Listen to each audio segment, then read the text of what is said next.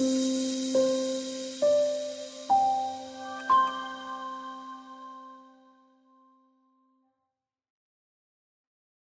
name is Candace Corrigan. I'm the producer and one of the songwriters for a new musical, A Vote of Her Own, celebrating over 100 years of voting rights for American women. My friend Jan Henshaw and I have written this new, big, old fashioned musical, and it tells the story of the last campaign to pass the Susan B. Anthony Amendment to the U.S. Constitution and it's based on the words of the people who were involved, right here in Tennessee in that very hot summer of 1920. Because of the pandemic, we have postponed the theatrical debut, but are going ahead with recording of the songs.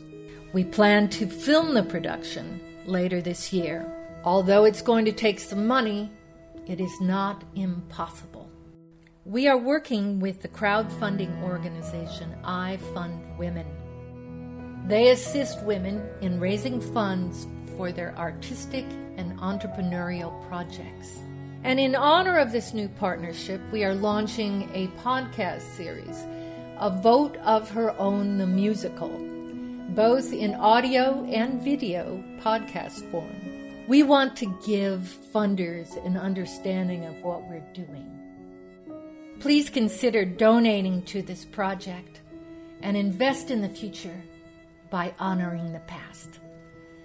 A vote of her own.com. For a video version of this podcast, visit our YouTube channel, A Vote of Her Own podcast series. For a transcript of the podcast, visit www.avoteofherown.com.